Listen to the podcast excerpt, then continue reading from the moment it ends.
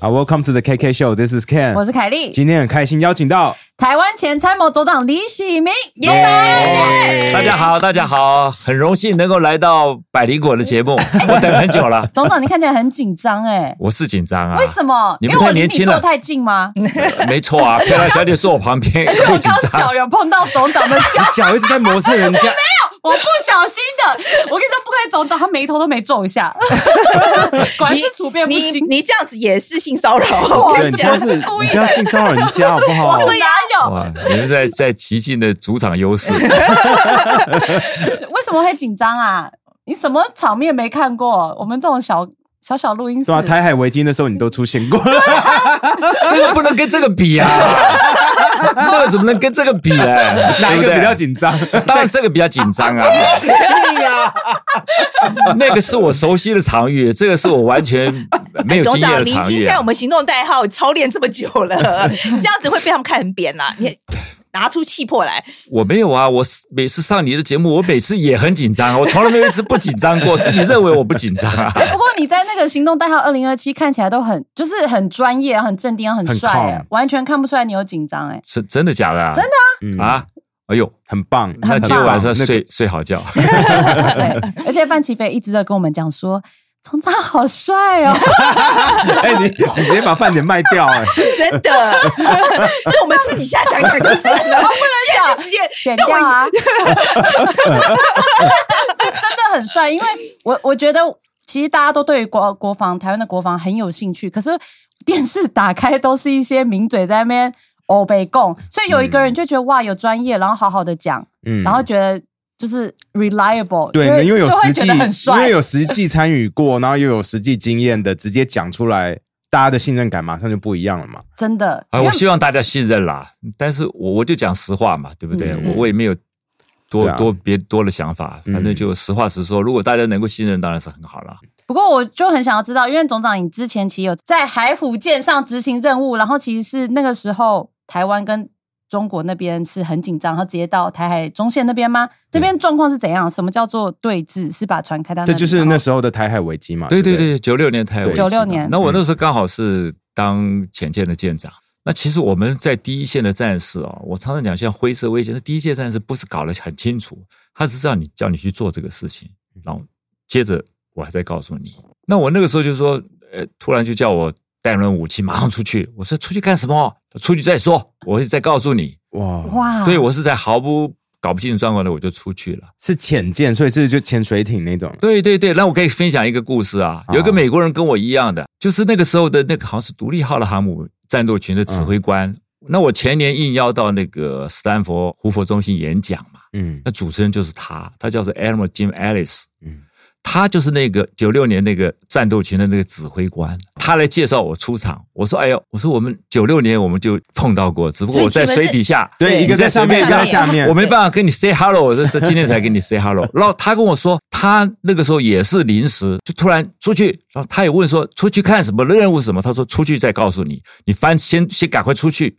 所以跟我的情况还蛮像的。哇，因为九六年对很多人来说，尤其是我们听众来说，其实是蛮早以前的事情。对那时候实际发生什么事情不了解，可不可以跟我们大家讲一下，说那时候情况到底是有多紧张，或者是事情的脉络是怎么样？其实老实讲哈，嗯我我在当下我没有那么紧张啊，因为我是当一个舰长而已，我知道的也不多，人家也不会告诉我。但我事后回头看看，其实是非常紧张，尤其最紧张是在外岛。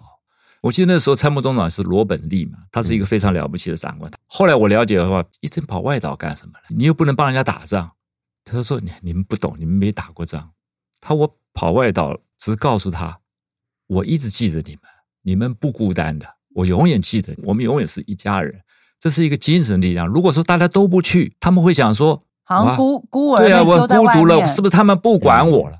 不断的气就代表告诉你，这是一个精神力量，这是一个很了不起长官的一个思维啊。因为那个时候情报显示，最有可能会动手的是外岛嘛，因为他们那个时候要打本岛不太可能，那时候他们的力量还还不够看呢、嗯，我出我出去，我如果碰到什么仗，我我我不会紧张哎，不会像这样这么紧张。我觉得我有自信啊。啊，哎，总长，那我可以问一下，所以你到什么时候才知道说这次的情况是跟以前在演习的时候是不一样的你。说九六年那一次对，九六年那一次是什么时候才知道的？你说你之事前长官都没跟你讲吗？当然前面我是知道有大东西嘛，但是小任务他不跟我讲。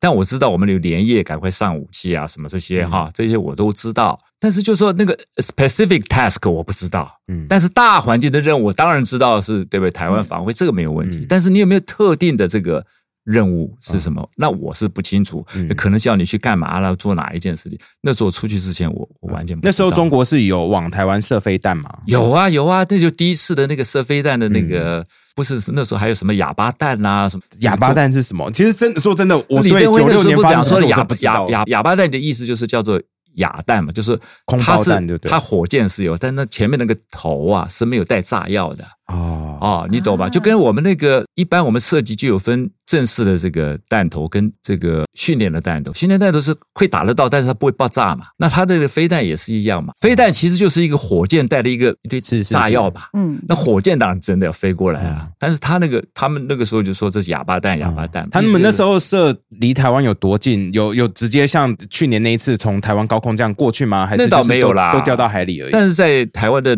南北边嘛，都在基隆港外面。靠哦，所以已经到那个我们的台湾的海也域里面蛮近的，也。蛮近，但是没有说跨过那个，没有射到东边来了。所以那时候把潜舰开过去是可以告诉我们在干嘛吗？还是就大家就在那里待命，然后就待着？那个时候就跟他们的航母战斗群也是一样啊，这是一种威慑嘛，一种贺阻嘛，一种我准备好的信号嘛。嗯那在那边到这边，但是万一他有什么动静，那我们可以在海上可以马上立刻哦叫你去哪里。你不能一直待在家里坐着，然后等到人家出动了干嘛然后？你想想，再赶快出去哦不行嘛？那你一定要先去到那个战术位置，那呃先个战术先卡位就对卡位。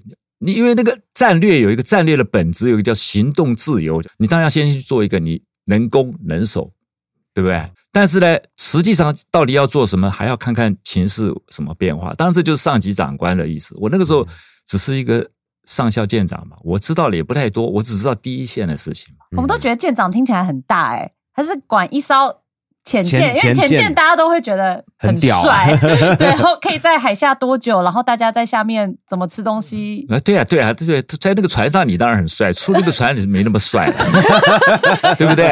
啊，你跟你在你们节目里面，你们两个都很帅啊，你到街上面没那么帅。我觉得 蛮帅的啊、那个时候潜舰上面要住多少人？在我们来讲呢，六七十个到七八十个都不一定。那一次下去可以撑多久？看你任务嘛，以、嗯。以我们传统简介来讲，撑个一个月不是问题。哇好久哦。很久哎、哦对啊，所以去那边做的人，这个都会怪怪的吧？因为很辛苦哎、他不怪，心里很坚强，对，其实这怪怪样坚强的，都是都是档次很高的。嗯对，做潜艇的人真的很了不起。你想想看，你一个月就待在这个房间里面，你你感觉怎么样？我觉得会疯掉啊！所以是怎么做到的？而且更小哦，Oh 更小哦，而且更床也小很小，对啊，你走走走廊，两个都要侧面才能过去，啊你不能这样正面这样走过去。而且是柴油的潜舰吧？那时候对对对应该是对对对啊！而且床铺只有三分之二个，换句话说，永远只有三分之二个人可以站在床铺，因为为什么？因为有三分之一的一定在值班嘛。，对他为了节省空间，他不可能说哦，这是一个八十个人的潜舰，他就给你八十张床，太浪费了嘛。嗯他都会大概给你三分之二多一点嘛。嗯，所以那是很有趣的。我自己的回想是，你叫我现在去，我才不要去了。但是呢，年轻就可以，嗯所以一定要年轻，年轻不怕，什么都不怕，什么都不在意，什么都都不管，我只知道冲冲冲，叫我干嘛我就做什么。哦我回想起来，其实从事那种工作的人，我们真的要给他尊敬。对。其实很辛苦对，哎、我之前我之前有看过美国一个 YouTube 频道，就是美国海军跟 YouTuber 合作，然后他就是上去那个船上不知道待几天，然后发现说，其实，在潜舰上面的人，他们每个人都其实几乎要每件事情都会，要一直考证照，然后学习怎么修东西，然后物理学什么都要学，没错，因为大家就是可以替补不同的位置这样子。没错没错，我人生里面学的基本知识啊，嗯都在潜舰学。然后我发觉这基本知识，我一直到了上将我都在用。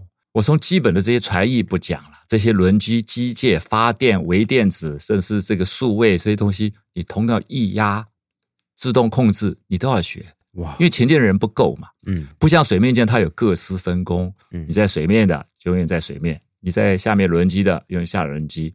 嗯潜舰不行，你上下都要跑，你每一件事都得会，你不能说我只专精这一样，啊，那对不起了，我只管这个灯光，而摄影什么我不管，不行，你都要会，哦，都要会，而且要为了安全都要强调要一个 double check，很重要的事情一定要你做完，另外一个人还要再重复检查，不然会出乱子嘛。嗯嗯，所以那个整个训练过程对我以后的来讲，其实我非常感谢，因为那个基本功啊嗯练得扎实，其实你到最后这牵涉到是思维逻辑的问题。嗯你思维逻辑不会太差。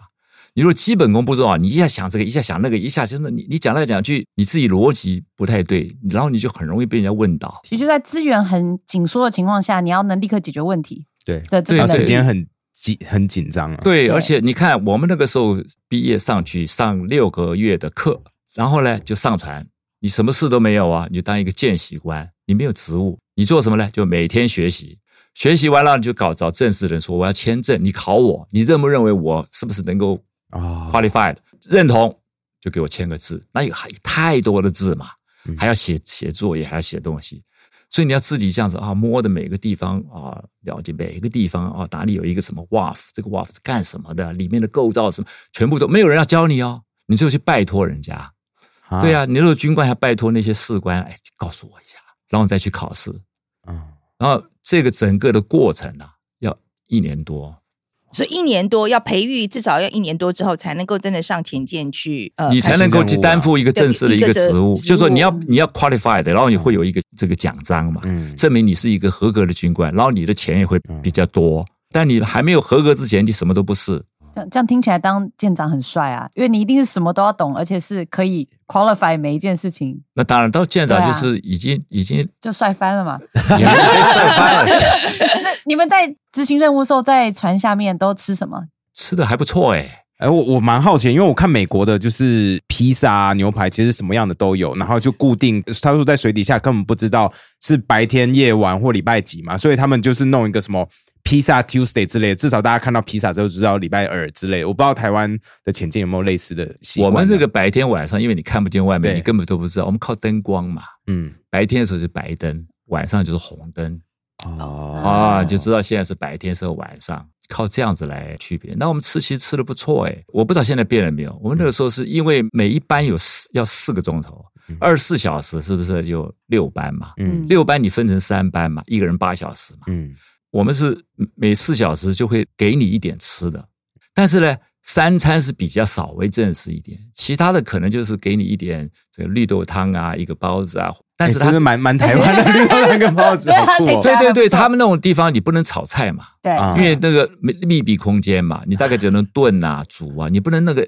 哦来来个小鱼辣椒啊 什么的那味道可能会出对呀、事吧？不能不能不能做这个。嗯，那但是其他的，我觉得照顾的还不错啦。对了，不然在下面那么久，那食物一开始就要运一大堆进去了。嗯哦，那就那学问了。我们那个嗯冰库很有学问，你要出去久了以后，你要去想肉库、菜库嗯最里面放什么，因为你放进去以后，你你只能从外面拿得到，对，嗯所以你需越需要新鲜的食物，你要放在越外面对不对？越能够保存的，你要放在越里面。嗯所以那那个那个食物管理学，那个其实我觉得也可以修一个博士你。看，光一个那个食那个伙食兵，嗯，呃，我觉得都有学问哎。对啊，对啊对，嗯，我好奇那时候在在这么多多兵种，问题，对在那么啊多兵种，怎么会选择去当潜舰兵啊？哎，我一辈子都迷迷糊糊了，我没有选择，小伙子，我我根本没有选的。我只记得我那个时候在一条救难舰上面，突然人家说叫我去考试，那个时候还挺挺机敏的，也是一个小舰长，少校舰，说哎，我那时候在休假嘛，他说你直接去那个海军总医院去体检，我说体检干嘛？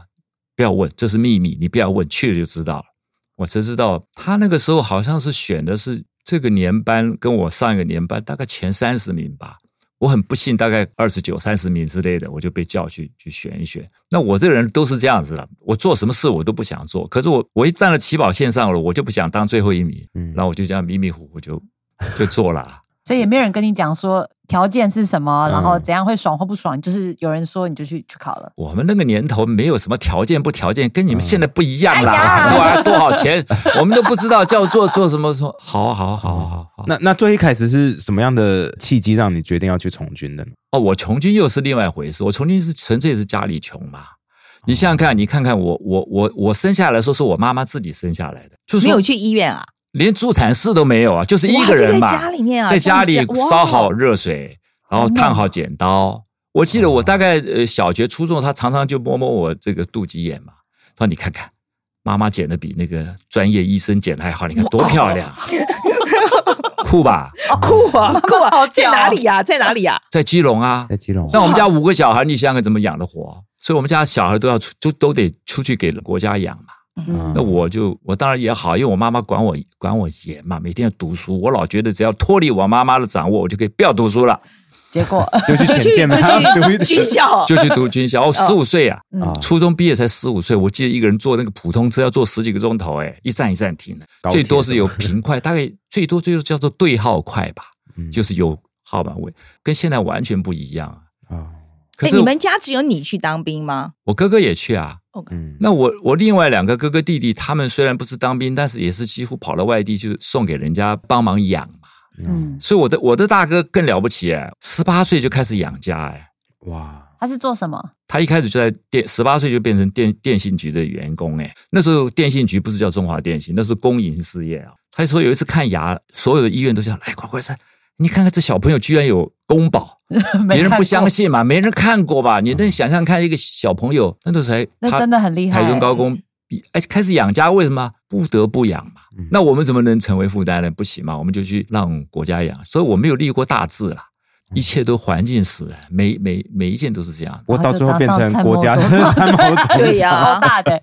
而且我觉得现在可能对国家的贡献还在继续当中。不过我是说真的，总长这个是真的，他都不问条件的，包括来帮我们节目做顾问，就迷迷糊糊的，他就是迷迷糊糊的。然 后我就跟他说好了好了，他就啊不要了不要了，然后好了好了啊好吧，你一开始不会很怕范奇斐是个奇怪的人吗？后面有一些奇怪的团队跟资金什么的，你怎么做 verify？呃没有关系啊，我我反正我不拿他一毛钱，他做什么是关系的。我我因为我看他的节目，我觉得他很中立，他也很爱国，他做了节目品质也很好。但我都已经研究过啦，因为我上过他一次那个匪夷所思嘛，嗯后来他才来来找我，而且他也我出新书的时候，他也来帮我忙嘛。嗯我觉得我的思这个思想观念，你知道我我小时候年轻人最喜欢读什么书想哪个书晓得？我最喜欢读《史记》里面有个《刺客列传》。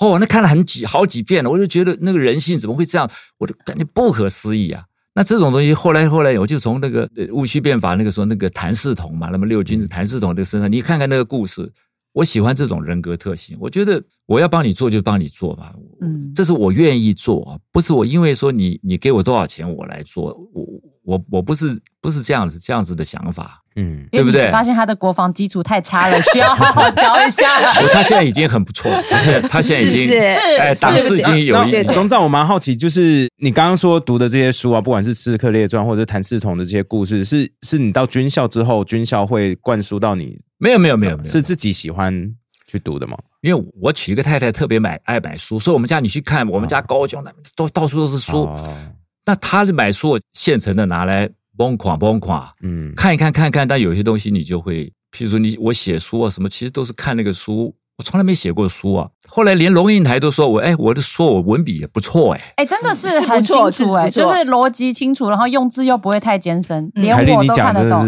对，台因为我知道凯莉这样讲真的是他看得懂，真的了不起啊！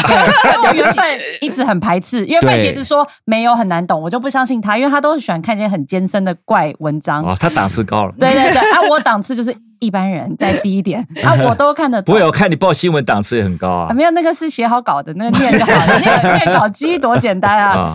啊，不过总长，你刚刚讲那个，就是你念这么多书，因为我们外人对军校刻板印象就是没有办法好好读书，然后或者是大家觉得啊，如果到了社会上好像没有办法接会，脱节之类的，会脱节。那你要不要跟我们分享你的经验是什么？我不太了解现在军校是什么。嗯，嗯，我们在我们那个时期进军军校，如果用现在的标准，那些什么学长学弟都要被抓起来关，啊，听不懂为什么学长学弟要因？为那个时候的训练，在现在的标准来看，其实都在虐待，就是体罚，哦就对都在虐待别人。比如说，我以前小时候哎偷抽烟，你抽烟被抓到，对不对？他就很简单啦，他就叫你一堆烟泡一缸水，就叫你喝喝掉啊。我听过而已，你有喝过吗欸可是？那真的是有有没有毒不重要啊，然后呢，叫你在那个跑道，以前是没有什么 PU 跑道，那种碳渣跑道嘛，就是光着膀就叫你爬，然后跑，然后然后一直到你站不住，然后昏倒，哎，还让还让大家都看。你说现在这种人，你做这种事情，你你你不被关起来啊？但是我们那时候觉得好像就应该那样都已经应该这样子啊，对不对？被整的跟整人家大家都理所当然啊，哦，所以时代不一样啦。但是你现在不能老去想说，我以前的，所以现在这样不是这个样子，因为以前也许不够不够进步啦。嗯，但是是不是过了头说都宠的不能管不能？我也觉得，我也觉得不对了，对不对？寒门出孝子嘛，对不对？嗯，呃，我觉得这个事情是我们前一阵子访那个吴坤玉，他也是一个非常资深的军事的专家。那他也讲了一个概念，他就是说，因为年轻人他其实想法不一样，所以其实现在管现在年轻人，军方应该去思考怎么样管现在这个年轻人。他美方的话，其实会去问小兵说：“你想什么？你的意见是什么？你觉得这个事情该怎么做？”那我觉得这个事情连。我这种，比如说我们现在这样当老板的，我都会觉得、哦，没有错啊。其实现在我们企业哲学也要跟着进步啊，因为现在嗯年轻人不一样了嘛，所以你要管理的时候，当然也要不一样。所以我觉得军方去管理的这个哲学，好像也应该进步进步就了。与时。其实有进步啦。不管这个进步是自己愿意进步，还是被社会的力量驱动来进步，我觉得都有进步。我觉得现在的这个舆论，像你们这种节目的力量，或者那个这个人家留言都有。最近这两天看他们陆军招待记者说，那个射击已经改成什么五十、一百、一百七十五公尺，立姿、卧姿、跪姿，什么各种，以前就没有啊。嗯可是大家都一直在讲，你每天都永远是趴在那里射射射射射，大家讲久以后，他压力来了，他就改变了。或许他也愿意自己改变，我觉得就是一个正面的方向啦。嗯，那请问现在还需要一直唱军歌跟踢正步吗？现在没有踢正步了。啊就不用了没有。但你前阵那个风波，只是他们可能在研究研究吧，我在猜。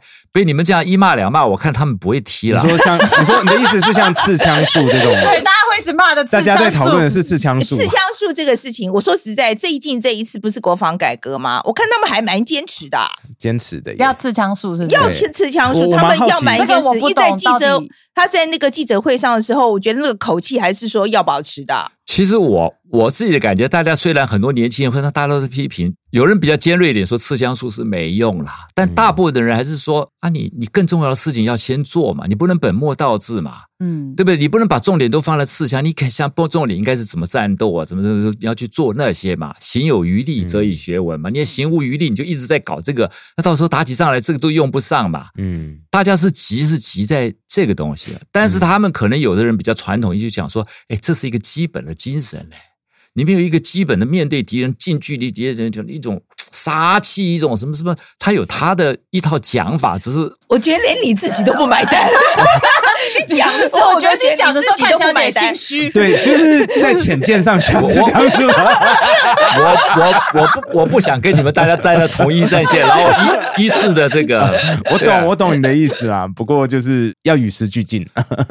对啦，对啦，要与时俱进，就是说，就是说，这是比例原则吧。它如果是最重要的东西，你就要花特别多的时间去练；它如果没那么重要，其实你如果非要练，你不能把它当重点啦。嗯，嗯啊，你应该把那个更重要的事情当重点。我想就大概就批评之声就会少了啦。嗯是是。那总长你自己呃担任过舰长，你可以跟我们分享一下，现在到底潜舰还重不重要？就就是台湾的地理位置，对，以台湾来说，潜舰永远是重要啦，怎么会不重要啦？啊，因为它是一种战略性的武器，尤其它是一种核主性的武器啦。嗯我觉得它有点像核子武器。核子武器重不重要？重要啊，我觉得好重要。不是重要在你开始打大家都这样讲。核子武器是在你还没有用的时候，它很重要。嗯嗯你一开始用，其实它已经不重要了，因为大家都已经死伤遍野了，没差了，死一百万跟死一百五十万都已经没差了。但死第一个人是差别最大的。对，核子东武器拿来当核族东西，就这种相互毁灭嘛，嗯对不对？你不要动，动了我这样，那大家都一起死，所以大家都没死。所以它的力量是在这。浅见也有点这个味道。你说那个潜舰拿来当做一个作战战术性的东西，那你你你跟人家水面舰打，打一艘水面舰打死人，你你很贵耶，潜舰非常非常贵耶，你划不划得来？可是如果说我有一个潜舰，可以威责说，哦，你所有的商船都不要给我动哦，它就影响到整个的航运业、保险业是不是什么？然后它的行业也会烂，它来封锁我们说，哦，如果我封锁我们也有潜舰，如果是这样的话，我对你们的行业我也要采取行动，这叫做贺主嘛。嗯那最主要目的就他经过这个有贺主的效能的时候，他就不会硬要来说，哦，我就要封住你们所有商船不准进，什么什么。啊，这是一种 deterrence effect，嗯而不是真正说我到时候我能够一打二还是二打三，一打一打五都划不来嘛。但是总长，因为我有我要证明我有看你的书，你的书里面有讲到说，毕竟我们的国防资源跟经费有限，所以我们应该要把重点放在就是如何贺阻中共嘛，对不对？不对称作战，所以潜舰既然这么贵，如果我们假设之前国建国造，请问它要符合你认为的不对称作战这个策略吗？每个国家都有不对称作战，连美国也现在也在推动不对称作战。它在这种 A to A D 的情况之下，如何什么什么？其实有些东西像，有些东西不像哈。我不太想定义说什么是还是什么不是，我是跟你讲，以我们有限的资源，对不对？我们钱很少，对不对？钱不够多，那贵的东西你尽量少少一点。所以我就强调要成本要低，存活性要高，你能够机动，能够分散，能够精准，能够致命，最好一大堆小一大堆小东西。因为我觉得未来的战争可能就是被那一大堆自主化、智能化，几乎你都不要太管，它都可以自己去。就一堆无人机在那边跑来对，不见得无人机啊、无人艇啊、无人小车啊，什么嗯等等等等，就是它是已经是智能化了，你要朝这个方向迈进嘛，嗯，对不对？那你去做一个单一的一个平台，然后一下就是五百亿，那那你这个单一平台你能杀几个敌人嘛？所以你从什么角度来看，你会产生不一样的东西，那怎么办呢？那就是你的资源分配要合理，你优先次序要合理。你要了解这种机会成本，你这五百亿花了以后，那你其他我讲的那一大能不能嗯顾得着嘞？得想的是这个嘛，从经济的眼光要去看国防，而不是纯从作战的眼光看国防，因为我们钱不够嘛，对，钱够了都没有问题嘛。先帮他结论一下，结论就是说，台湾钱不够，没有，不是国国造钱见不划算。对对，我刚刚听起来就就是这样。500亿嘛对，听起来我们大家理解一样嘛，对不对？对对对国造前听起来就是就是不划算我跟你讲，我是我是浅见浅见出身的，我爱浅见。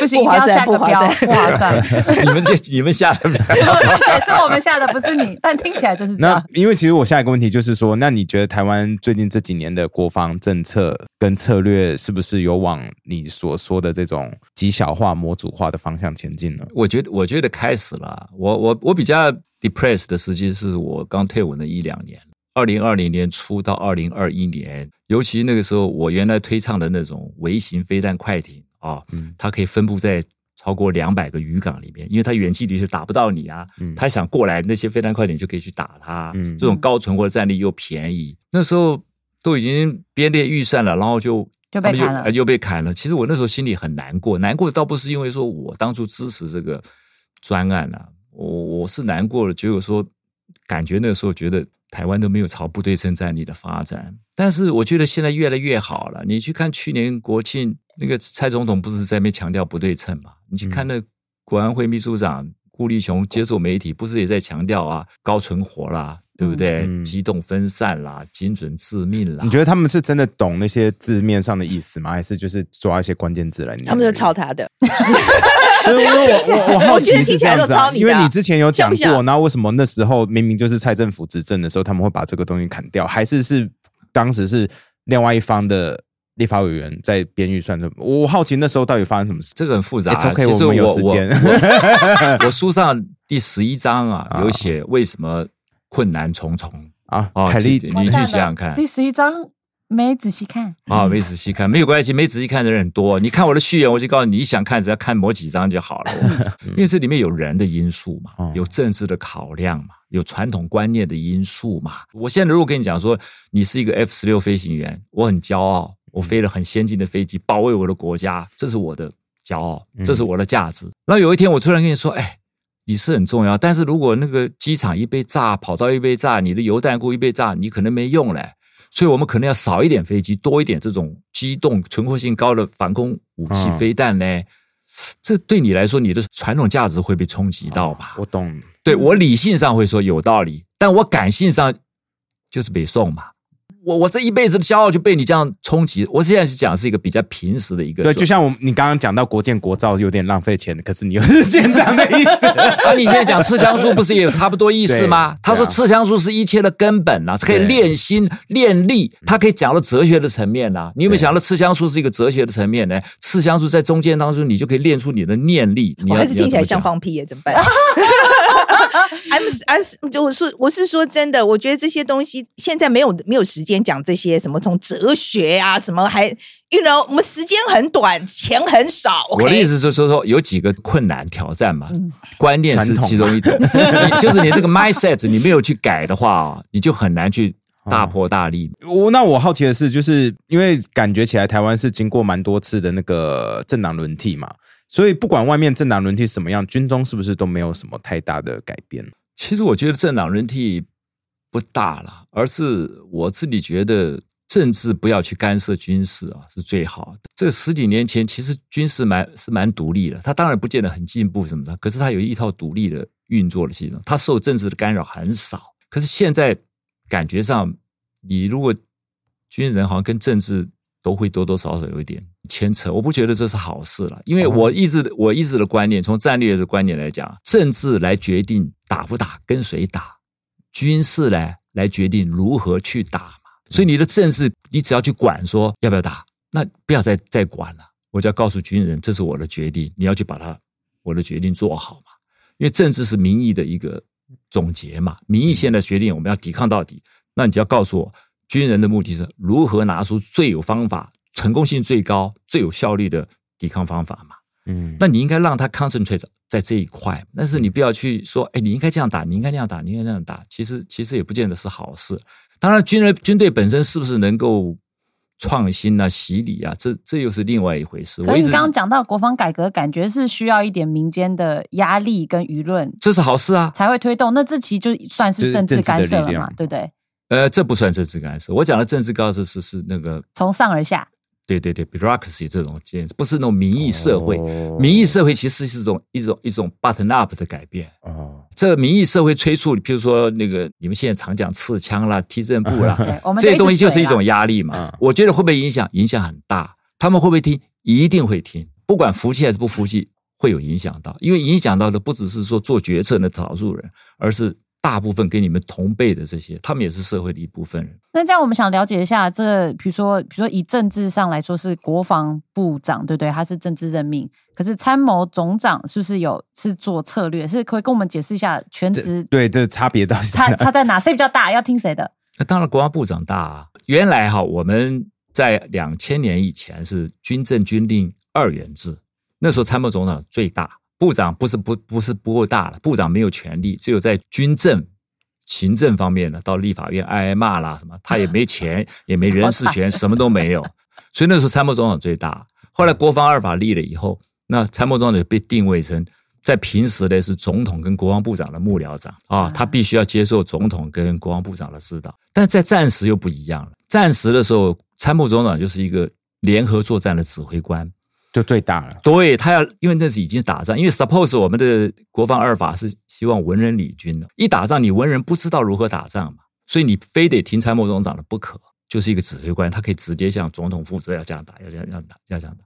平时跟战时会有点区别的。那我问两个问题，第一个是，那你以军人的角度，你觉得文人指挥是是合理的吗？然后第二个是，那这样什么时候才算作战？现在作战跟传统作战观念已经不一样了。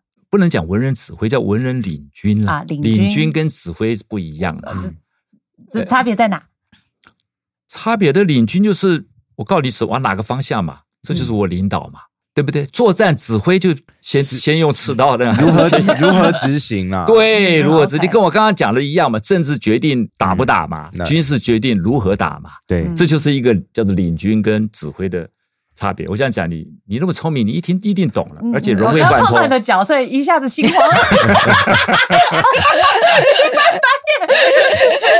好，这个理解。那第二个，那这样什么时候才算作战？作战啊？对啊，因为其实现在的战时的概念跟以前传统的已经完全不一样了。因为对我来说，中共现在的威胁成这样，已经算某种程度的作战时了。那你这个问题。也可以说是太鸟了，也可以说太太高了，对不对？你现在讲说现在，譬如说我讲是灰灰色侵犯的时候你都可以视为作战。但是呢，这是一种这叫 non-kinetic 嘛，这种这种就是你没有用到真正的实际武力，对实际武力来做嘛。实际武力真的做，你还是国家宣布这是战时就战时，但是你还没有在宣布在战时的时候，你你你当然不能称为战时了。但是你说他实际上这种灰色侵略算不算作战的方式一种呢？你也不能说，但是那你要不要应对呢？所以我就讲说，你这个问题可能是很高，也可能是很低嘛。那事实上，如果说你很严格的战争的定义，那一定国家宣布就是战争嘛。那像现在非战时的状态，一个国家的像台湾的参谋总长就在做哪一类的事情呢？就是非战时的状态。我刚刚跟你讲，对参谋总长其实就是总统跟国防部长的幕僚。幕僚他负责哪一块呢？我们有分成三部分，在我们国防里面分成军令、军政、军备嘛。嗯，军政大概就是跟立法院啦、行政院什么弄来弄，那是军政嘛。嗯，那一块部长在弄嘛。然后军备就是武器筹补啊，那什么军服啊、研发啦，那是军备。那参谋总长主要管军令嘛。那现在结构上有两个副部长嘛，一个叫军政副部长，一个叫军备副部长。那一个叫军令，军令就负责指挥打仗、训练这些的。所以最容易产生争议的这些什么刺枪也好啦，或者大概就属于军令，跟部队有关嘛。那你可以去跟下面的人讲说啊，这不要练这么多刺枪了，很蠢。你可以改变这个训练内容。他们是海军啊，当然可以啊，参谋总长当然可以、参谋总长哦因为因为整个整个训练的大纲、训练的计划，那当然是参谋总长的业务嘛。嗯，啊，我要因为训练是你要从一个人到一五一排一个连营这样叠上来的嘛，嗯你有总有一个训练系统嘛，一个训练大纲，那这当然当然是参谋总长的责任嗯。陆海空军不一样，这当然这是由上而下，参谋总长当然有有这个权利来决定整个训练系统应该怎么走嘛。嗯，那我有问题。那现在大家说要兵役改革了，对不对？然后大家其实大家抱怨的都是说去当兵的时候浪费时间，所以就课程要改嘛。所以课程改这个事情到底是在谁下面？到底是谁管？谁可以做？对这个训练当然是应该参谋总长的事是参，。所以参谋长，所以对啊他这个设计不好，我们以后就去骂新的参谋总长。但你也不能这样讲，因为有时候可能 不然要骂谁？对啊，对啊，我现在已经准备好了。也也有也有可能部长啊、总统啊，那政治的都喜欢这来讲讲这个不好、那个不好、那个不好啊。嗯这是我讲的说，其实就交给参谋总长是最好啊，对不对然后我骂只有好歹找一个人骂，那人骂他也有苦说不清，说我本来想这样的，就部长就硬要说要改啊，那你们就太多手进来了嘛。你你到底你到底要去刺枪还是踢正步还是什么东西？对啊。大家都有那么多意见，那参谋长就变得很小了嘛。对，其实这就是我刚刚的问题。其实我想了解的是参谋司总长到最后实际的实权到底有多少？国国防因为感觉部如果给很智障的指令的时候，你可以呛他。对啊，对啊对对，你可以就是到最后你只能执行上面智障的命令嘛。哦，你们真搞不清楚状况哎。对啊，因为我们真的不，因为我们真的不懂嘛。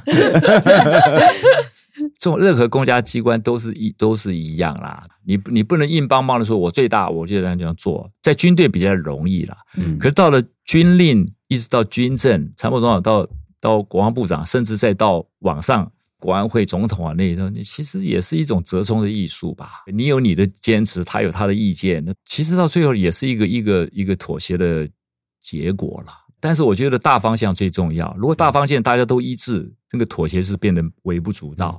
如果在方向上都要妥协的话，我就觉得很危险。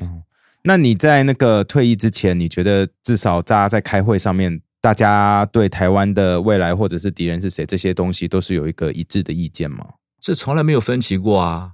可因为我们有听过，呃，比如说像于将军、于北辰将军，他有讲过说，过去在台海关系没有这么紧张的时候，国民党执政时期，有时候有一些长官，因为他们你知道退休后会去中国大陆啊什么的，所以会对阿兵哥来说，的会大家会觉得啊，所以我们的敌人到底是谁，会有点不明确。那是个人心理问题嘛？他们如果因为这些行为产生的这个这个 confuse，那是个人心理问题。但是我们的假想敌很明确啊，中国大陆这这从来没有问题过啊。像以前有或许有人说，哎呀，这个日本也很，也这那他个人思想嘛，个人思想，个人想法嘛。把日本当假想敌啊？不是我们所有的，我们假设啦，哦哦因为因为因为老一辈人多多多少少有抗战的或者那个了解了解，那些阴影在嘛。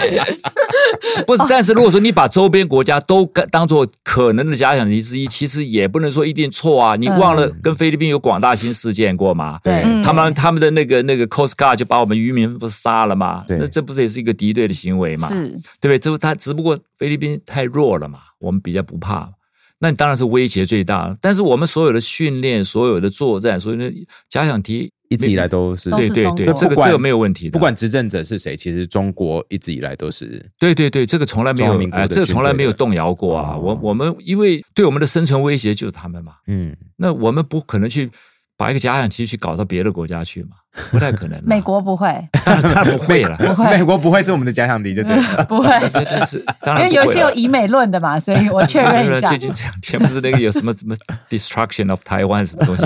对要聊一下吗？好啊，聊一下。好啊！我刚我跟 Ken 刚刚还有在看了看一下那个什么 Garland Nixon，媒体上是说是知名的媒体人呐、啊，华府媒体人。对广播著名主持人，我们稍微看了一下他的这个推特的 followers 跟他的触及哈，我觉得我们比他们知名多了。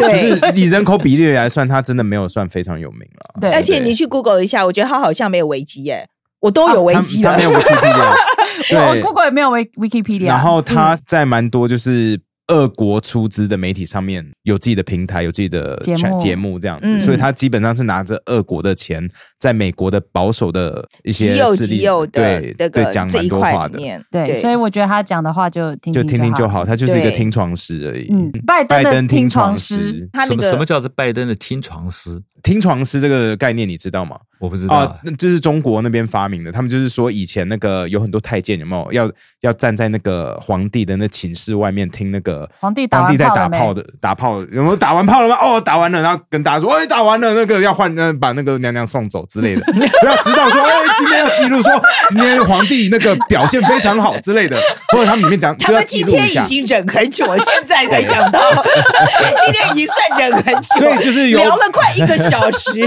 所以有蛮蛮多人会说，啊是这个，你你讲这个我可以相信啊，因为但是呢，你学问这么丰富，我真是有点啊，这个这个是我们中国的听众跟我们分享，因为我们也不知道这个词。那其实网络上很多人就是会讲说啊，中国会的一些内部的阴谋论，呃，西夏礼上啊这种的，大家就会说啊，他是中南海的听床师。但是我我我的感觉不太一样哎、哦因为我看他那个东西，他说那是 near com 嘛，我的理解啊，嗯是九一一以后啊，小布希他们一个小团队嗯，出来一个新的，就是叫做新保守主义嘛，对，他就是用自由主义的这种价值、人权的东西，来然后来不是用什么手段来执行呢？用现实主义的手段来做来执行。什么叫现实主义手段？就是啊该打你时候就打你。我只要认为你对我有一点威胁，你对我人权什么有点威胁，我就要先动手，这叫 preemptive 的东西嘛。嗯，这叫做 near con。我的理解，如果我是对的话，他就不应该是听床师啊，因为小布希他们是共共和党啊，那个拜登是民主党啊。可是你你也知道，哎，小布希讲他有点不是要有点那个哈，我我我我想想说的，其实就是从小布希到现在也是过了快二十年了嘛。那中间有出了一个总统叫做川普嘛，那川普带起了蛮多新的风潮，就是让共和党里面一些可能以前正常人现在都变成一些阴谋论者。那阴谋论其实现在在共和党里面算是一个蛮大的问题啦。那其实我我看了一下这个 Garland 呃 Garland Nixon 的一些推 Twitter 啊，上面就是蛮多偏阴谋论的一些看法。我我个人是不会把他说的话一百 percent 都当真的。对了，我看了，我看了一下，他的也是十六号吧，嗯十六号写的嘛。你说那些现在台湾是焦点，有关这种东西，如果是可靠性很高的话，嗯理论上那些其他报纸会登，他好像也没太登。对啊，那我我们国家的报纸好像也没有什么在追嘛，嗯已经过了大概五六天了嘛，大家可能还是在因为他本来就不是一个大咖重要的人物了。对啊，但是他他用的字什么 insider 啊，什么东西的哈，对不对？你还是会有点去去。因为他讲 insider 太多了，因为他每一个前面都讲哦。breaking news，、然后就说哦，我的 insider 在白宫里面跟我讲什么，哦对，那狼来的很多了，他狼来的太多了，哦所以这个他就没那么红。对，哦相对来说就不可靠啦，大家不相信，对可信度相对会低。但是好像现在台湾有一部分声音好像蛮紧张的，然后我就觉得代表台湾人就像你讲的很焦虑嘛。呃我我觉得总长这样子哈，我们先不要讲这个 Nixon 啊的的这个可信度怎么样，我们就直接讲这个毁灭理论，就台湾 destruction 的这个理论。你那时候听到这个东西的时候，你觉得它这个立论，我们先不要说是不是阴谋论，你只要我们单纯讲这个东西，你觉得它有 make sense 吗？我觉得一点都不 make sense。为什么晓不得？因为如果说美国啊真的要毁灭台湾的话，其实他就可以讲说，哎，好了好了，你们中国大陆台湾本来就你们家的事，关我什么事？我你们爱干嘛就干嘛，我就走人了，我绝对不关我的事了。对啊，那他如果现在要帮助你台湾去对抗中国的话，那那他来毁灭你台湾干什么嘞？对啊，目的是到底是在哪里嘞？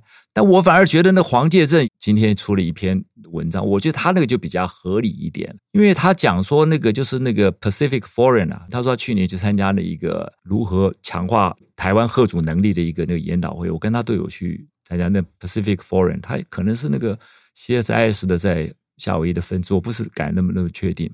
他们就有一个计划，后来他们出了一个报告啊，如果台湾沦陷怎么办？包括美国的观点，台湾沦陷应该日本、韩国、澳洲、印度，每个人都说，如果台湾真沦陷的话，我是这个事情搞大了。黄黄介正分析的很好，他一点一点点给他分析，分析完了，结果就说，哦，这个东西你还我们还是要采取一些预防措施，不能让这个事情发生嘛。那最我了解，像跟 CSIS 他那个兵推一样，他就哦什么末日想定，什么想定二十四种兵推，什么什么，他都去想到那你认为说毫不合理的。所以我觉得美国他们那么庞大的智库，国防部都出钱去研究这些东西啊。他已经想到说，如果说今天台湾就是沦陷了，不管是他独立抵抗，或者我们西方盟友帮忙，他就是沦陷了。他可能那个 destruction of Taiwan destruction，可意思说他已经被沦陷，对，被用武力的方式占据了，沦陷了，就已经毁灭了。对，那那我们该怎么办？这比较符合他的这种所谓的这种 near con 这种思维。他因为他要去想预防措施嘛，所以我们也不太觉得说他这个东西还没出来。我的感觉应该是这个东西。嗯但你突然一解读说毁灭台湾，我我怎么想想不通啊！就算美国很讨厌台湾好了，他毁灭台湾对他有什么好处嘞？其实我我个人的解读也是偏向那个总长刚刚说的，因为我怎么读也是觉得 makes no sense。对，而且我觉得他其实那个，其实我一看字面的时候，我就只我就觉得老美想的其实是，万一这个事情发生的时候会产生什么冲击。那他就有讲到说，哦，美国在这个呃，其实全世界这个微信可能没有人信他了，那他这个在这个整个盟邦可能都瓦解了。嗯 OK，他所以其实对他的影响非常的大，他想的是这个东西。对对，另外一个是，我觉得可以请总长跟我们谈一谈这个兵推啊，因为我们台湾一直在讲说那个 CSIS 那个兵推，其实我有听说过一个说法，兵推其实美国人在设计的时候，他其实是为了要看自己战术的破洞在哪里，所以常常会有一些听起来很不可思议的 scenario。我就我不知道我这个理解对不对，所以有些时候那个兵推的结果常常是说、哦我们台湾败啦，或者怎么样这样。可是呢，其实是故意设计，就是他其实就是要找那个洞嘛。我我这个理解对不对？你这个理解，我觉得非常正确。哦，我我跟你讲啊，你如果去参，你如果去参加，你常去参加美国的这种兵推，如果你常去，他有一定有一条路儿会告诉你 “Don't fight scenario”。为什么他的 scenario 你都不服气？我就不相信参加那里的人都都服气你的 scenario。但是呢，他就是把各种极端的 scenario 这个想定都摆出来，就说你现在不要管说这个事实上会不会发生，这不是你要管的，而是如果发生了，你要该怎么做？就你做的一团乱，你该怎么改？他把所有可能的到最不可能，他全部给你列出来，他列出最糟糕的状况都给你。真正的他的目的在哪边？在检讨过程，你有没有能力应对？假设出现真的出现，你不要一直不要问说这种东西不可能发生，你只要问说，如果真的有这么不可能发生的东西，我也有应对方法，我又先想过，就是这就是好的。所以我们永远讲说，兵推不要去看结果，结果一点意义都没有。兵推永远是在看过程。如果那个过程啊，你不去管，你去管结果，那代表你其实你不懂兵推嘛。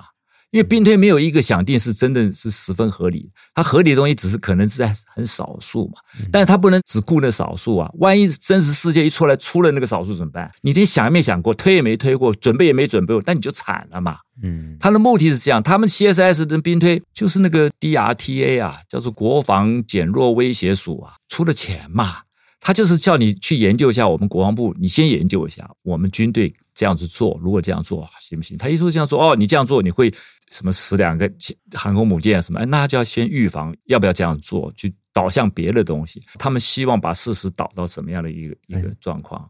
其实我我对这个兵推的过程蛮有兴趣的，就是大部分在做这种兵推的时候是就是开一个像你刚刚说区域性的国防会议，然后把这些地方的重要的人物拉在一起，那大家一起讨论该怎么做吗？还是我我很好奇是是怎么学邀请学者来对对对，大家一起讨论，还是就是直哦兵推跟你讲说你就是要这样做？哎不不会不会不会，我跟你讲，兵推其实很好玩哦，嗯兵推压力很大哦。表现不好会怎么样？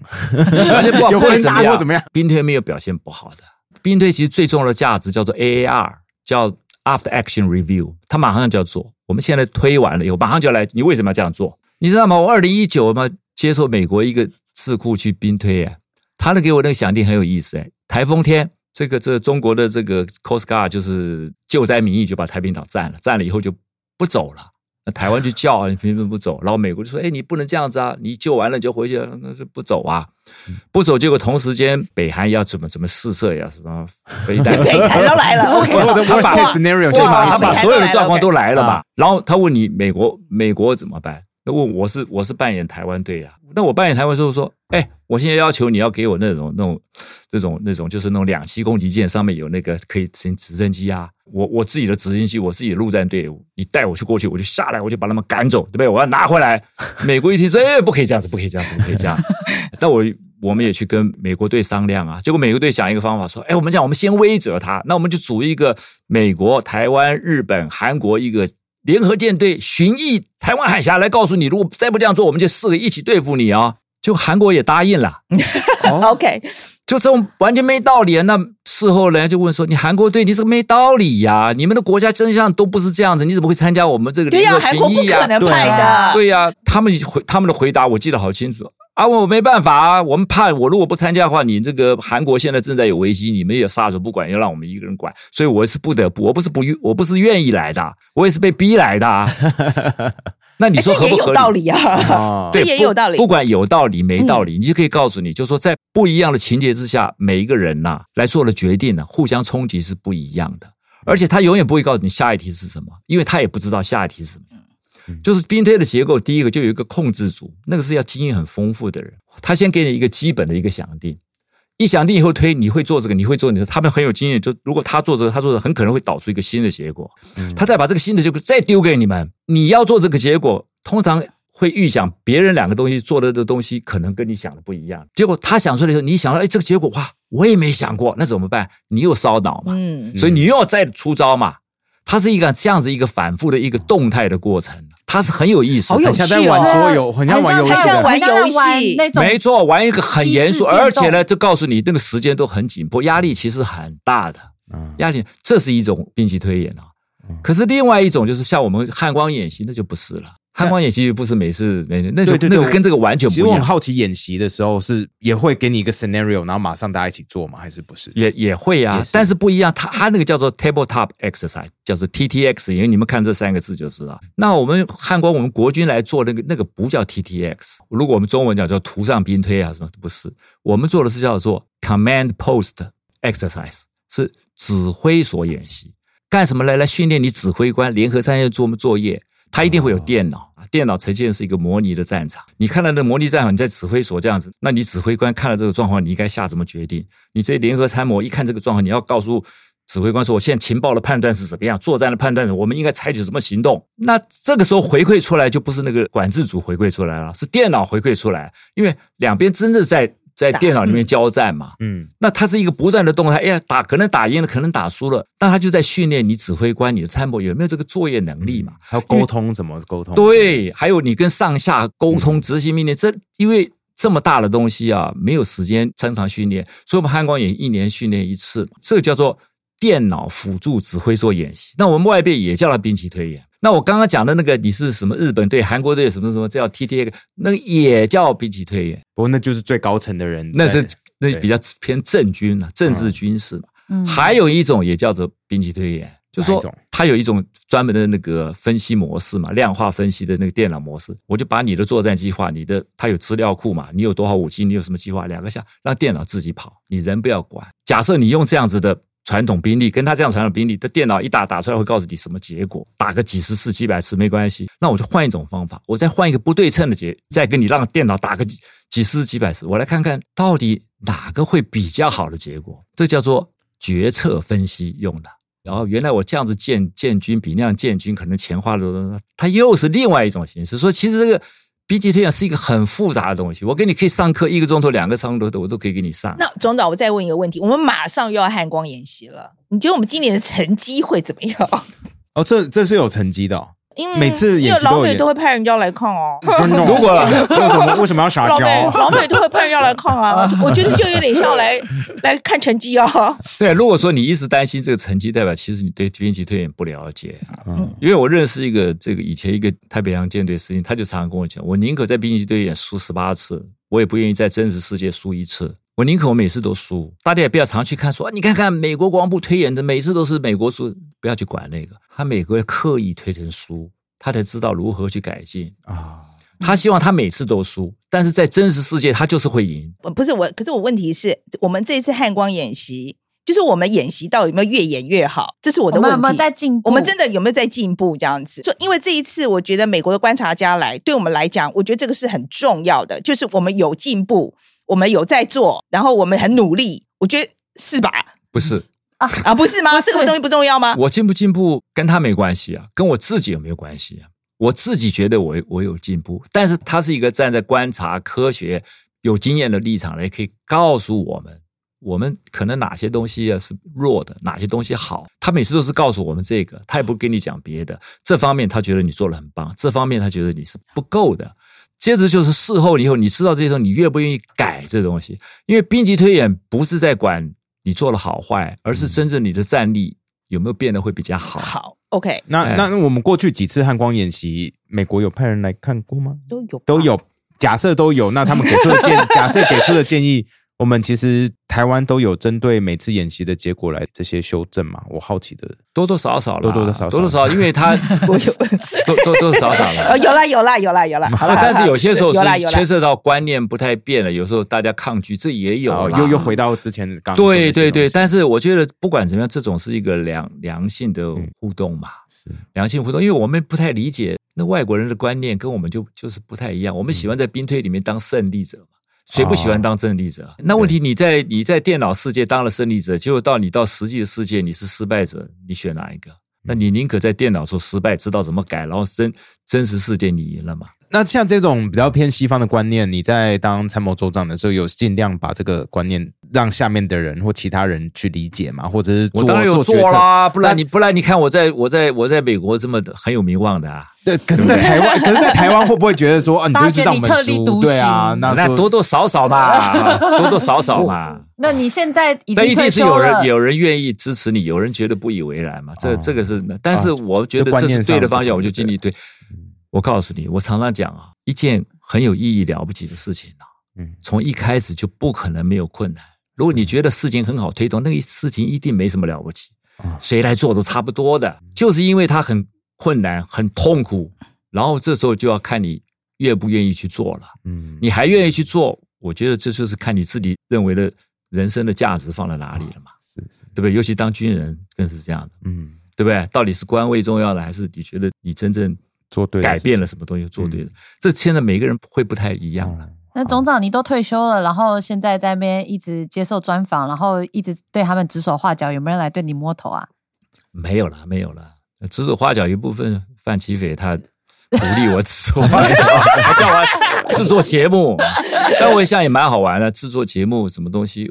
哎，我觉得是在做正面的事情啊。啊别人总要放下身段，不要去管别人嘛。也没人跟我摸不摸头，我别这么重要。我现在跟你一样啊，平民百姓一个啊。你可不可以打电话跟里面说，哎，我们都在那边靠腰这么久了，要不要再进步一下？你有没有办法？不会啦，我都不是。就就就离开了，你就离开了。对对，我不要干扰人家嘛。那我们变成就说社会，因为大家关心了嘛。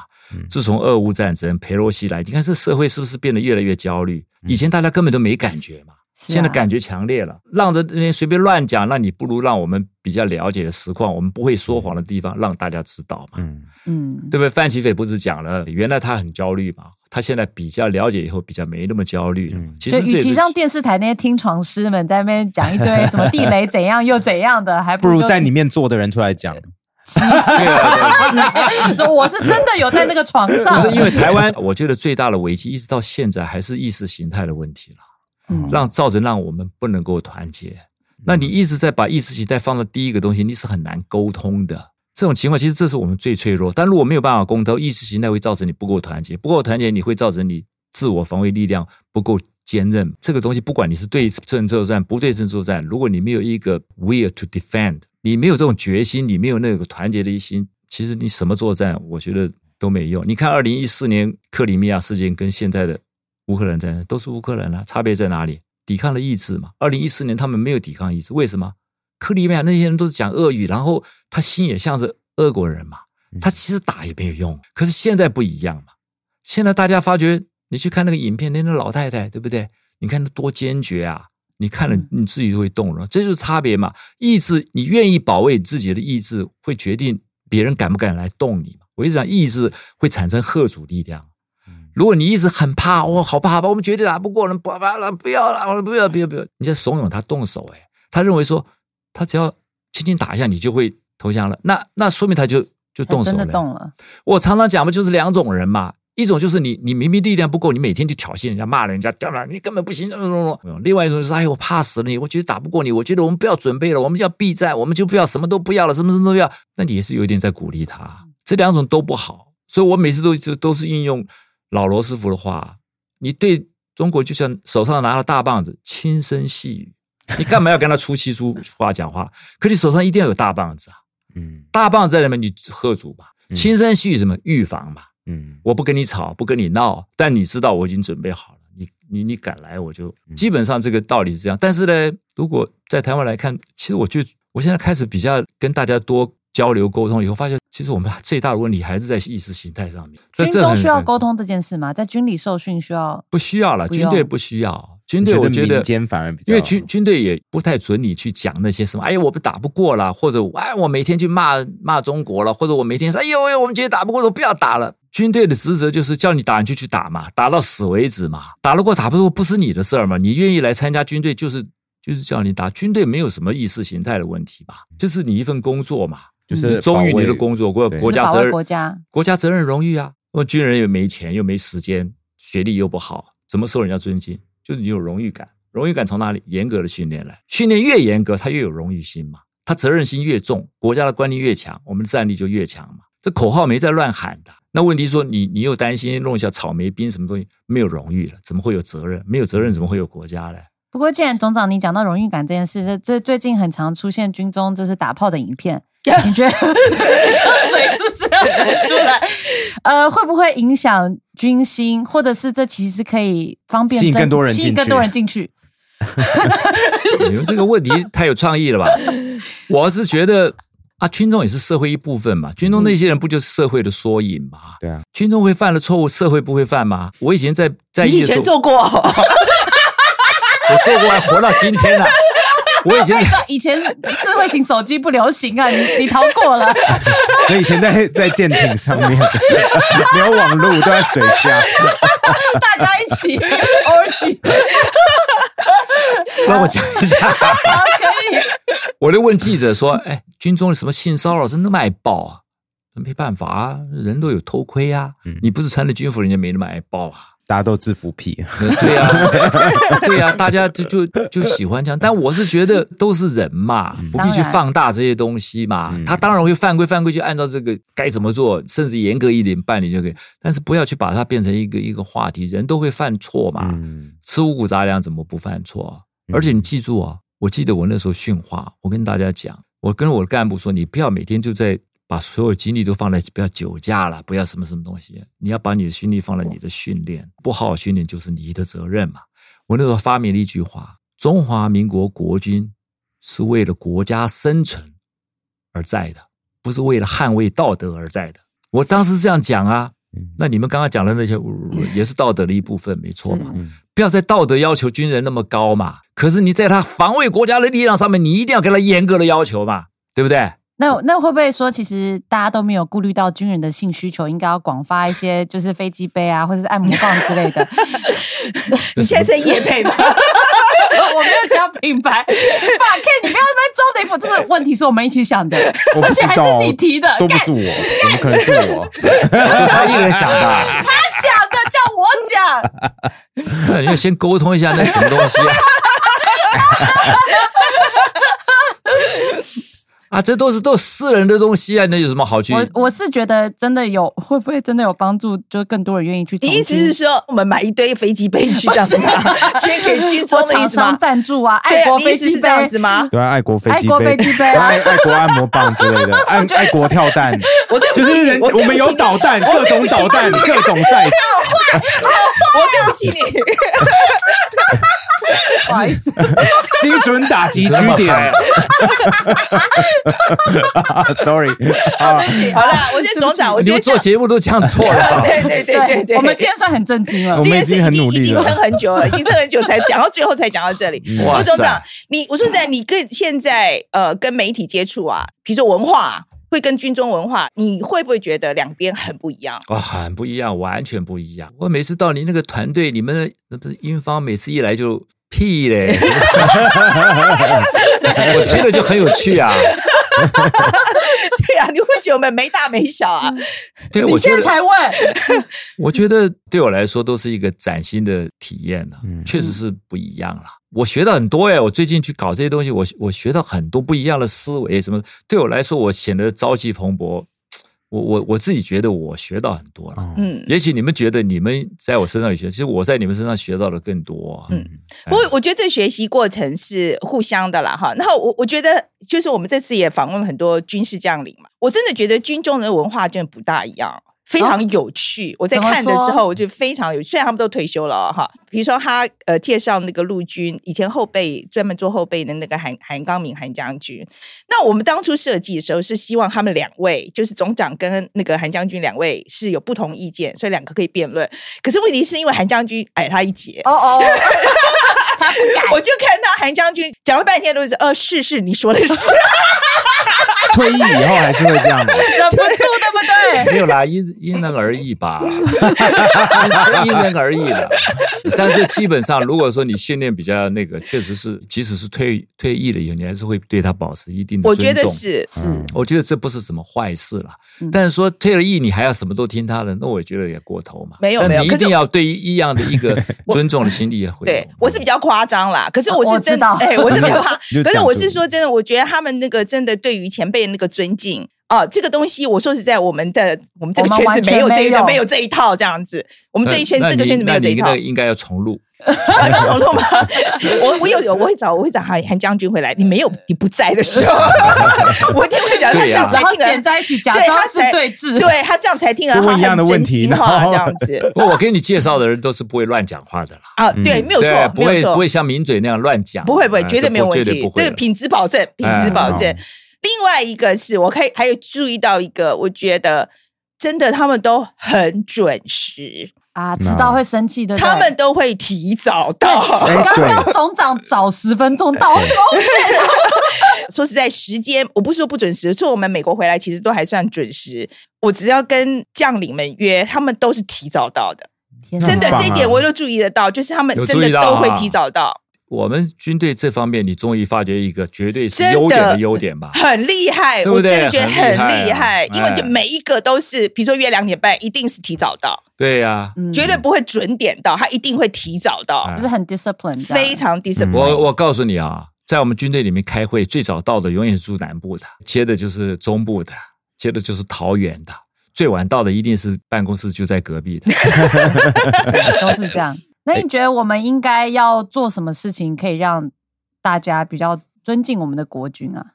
我觉得你就是尊敬他嘛。可我觉得这有难度诶，有时候传我们有个刻板印象，然后传统媒体会一直洗，然后大家就觉得啊，吃枪术、踢正步、国军没有用什么的。我觉得凯莉，我觉得这样讲好了。嗯我觉得其实就是多跟军人接触，因为我觉得就像总长讲的，他就是一个社会，有好有坏。比较大的问题是，大家对军中这个是完全不了解的。对，觉觉得好像不透明。嗯我我有一套简单的理论，上次在匪夷所思，我有简单的讲过了。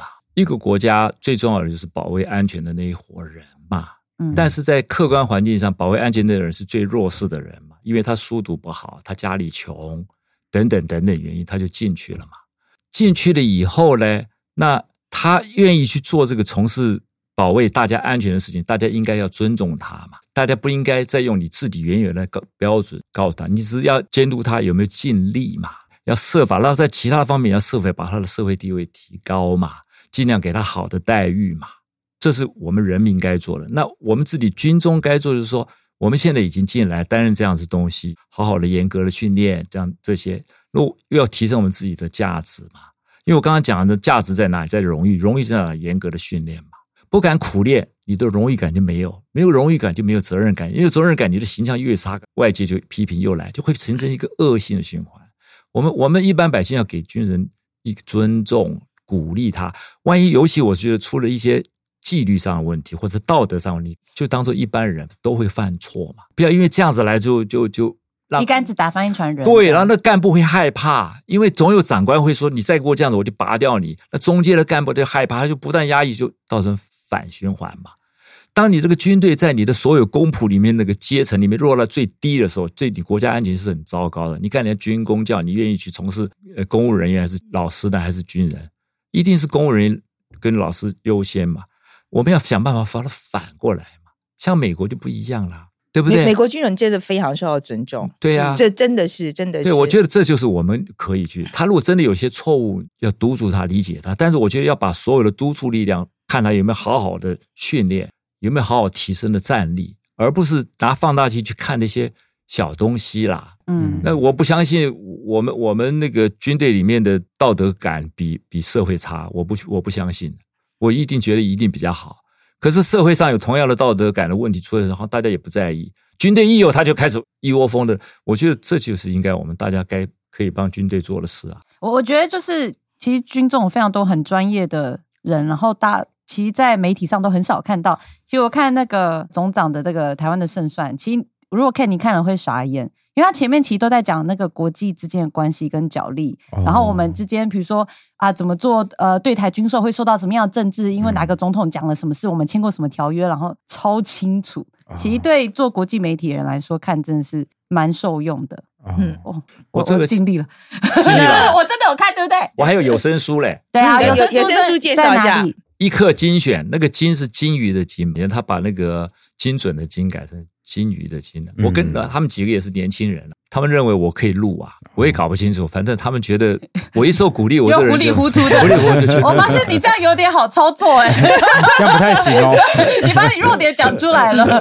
他他还是拒绝很多没有采访。没有关系啦，嗯没有关系。我我只要如果做好的事、对的事、对社会有益是被操作一下没关系的。哎，换我广告一下吧。怎样？你要行动代号二零二七，请请大家真的多去看一看。其实我们推出到现在，呃，差不多一个月嘛，哈，我们推出两集了。其实受到很多鼓励。我说实在，我有时候在看的时候，我蛮感动，因为我知道很多是军中的弟兄们来给我们鼓励的。我然后我们其实蛮收到蛮多捐款。我们今天透过这个节目的机会，也跟大家说声谢谢。这样，可是我个人捐款，个人捐款，我们都是小额个人捐款这样子。我真的觉得受到很多的鼓励，我也希望大家把这个就我们星空代号二零二七，我觉得因为它是一个非常短的影片，然后我们还有访谈的部分，多多推荐给你们的朋友，大家去看，跟一般的真的那个军事迷做的真的不大一样。嗯虽然我们有非常专业的总长啊，还有很多的军事将领在里面讲话，可是真的是讲白话文。其实我觉得就是把大家有问题的地方就是讲出来，然后我嗯们不知道电视上讲的人可以信谁的时候，就可以来看。我不是说我们一定调呃提出标准答案，我不是这个意思。但是我真的觉得，至少像总长或是总长介绍来的人，我说的，我每次在看那个履历的时候，我你们如果要提出不同意见，你要有 solid 的背景。嗯还有知识背景，所以我觉得我们至少做这件事，然后我们尽量把它做到正确，这样子。那哎，不好意思，我最后想问总长一个问题，因为现在其实民间很多团体，包括黑熊、包括吴一农他们的的壮阔台壮阔台湾有都在推这个民防这个概念了，防卫这样。那对你觉得我们这样做会不会跟军方在做的事情有冲突，还是你是乐见其成？大家愿意关心国防都是好事啦。但是我比较务实的来讲啊，那这些好事能够变成力量比较重要。当然了，你你只要关心就是一种力量了。嗯那不管黑熊或者壮阔台湾啊，他们再怎么弄啊，它不会形成一个战斗的力量了。当然，它可以去做一些，比如说战伤的急救啦，或者疏散啦，不要去变成这个国军防卫力量的主力啊，这些当然是有啦。嗯但是这种东西没有制度性的东西，它不会显现出多少的真正的战场的这个结果嘛。我想过这个问题，所以我在我的书里面第十章，我提出一个国土防卫部队的概念。那我这个国土防卫部队的概念，其实就是陆海空成立第四军种。这个第四军种的司令就跟陆海空军同阶，但这个国土防卫部队就是那些后辈啊，嗯甚至于说五十岁以下就有能力愿意来的人你就来，一年给你集训两次哦，我找那些特战部队来教你怎么样机动、分散、存活，购置这些不对称的什么标枪啊、刺针呐、枪榴弹呐、那 IED 啊等等等等这些，啊那你变成有个力量，那这个是一个很大的冲击。我也知道做不了，可是我觉得先行者承担那个寂寞，我还是要去推。我跟那个吴一农、黑熊他们都不一样。就不一样的看法。对，那你你你，如果说你真的是被海空军摧毁，他真登陆了，他说要面对你的这个正规陆军，还要面对一大堆保乡卫土的这些国土防卫部队，就类似游击队的感觉。对他最大的程度在上面，他他会他发觉他的作战计划太难拟定了，那他就会去再想一想看，我该不该从源头开始想。所以我在那个第第十章的篇名上面，我特别写深层的贺主点两点。国土防卫部队，可是大家都不会记得我的重点在深层的贺族。批评我人就说：“你看看，他就每天要去搞什么打巷战啊，什么东西。你没有国土防卫部队，他如果上了岸，你还要假设你要投降都没有都没有问题嘛？那你不投降，你你除了巷战，你还有什么可以选的？你也没得选。台湾就是到处都是都市嘛，因为意识形态一弄就是，你看他就故意打巷战，你看台湾多可怜呐、可怜都废墟。你一讲了那个东西，你就开始我也、嗯我也我也讲，就他们会把重点都抓错。可我觉得刚刚在讲的，就是跟吴一农、跟黑熊那些从层级是完全不一样的。一个是从那个真的军事国防那边来看，一个是从人民民间的保护自己的方式。我，觉得这是两个不两个不一样的东西，不太一样。我这个东西就类似人家现在乌克兰做的、啊，波罗的海、这都有啊。它不是民间组织啊，它也是政府的一个力量，只是它不是陆海空军这种传统的一支嘛。对嗯，但他去做的有什么好处呢？因为它小分散，它不需要统一指挥，嗯它它是一种这种 decentralized command，他打了就跑，然后这样讲，他都很活嘛。嗯你面对一个正规部队，又面对一个很活的队，老共这种我们正规部队，他他怎么去应付？他知道他上来的时候他还很头痛，他就不会动第一步。重点我们要喝阻他第一步，因为他如果他真的有自信，采取了第一步，对我们来说都是失败嘛。我们到最后成功防卫了还是失败啊？因为战场就在台湾嘛，不会跑到大陆去嘛，所以我们一定要喝阻他，不能第一步。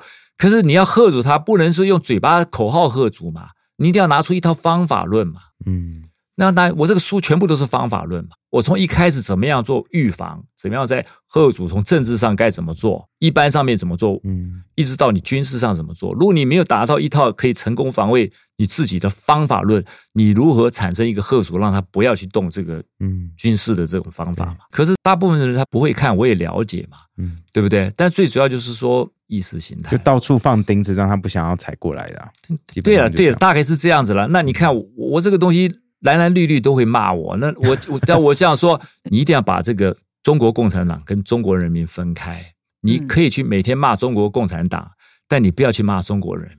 你要想办法让中国人民觉得我们台湾的人民都很棒，他不支持共产党用武力来对付我们，这才是预防的好方法嘛。对啊，但是你不要想我我一对中国人民好啊，是什么样的？你你就说我什么舔中啊什么，你就不要这样子讲嘛。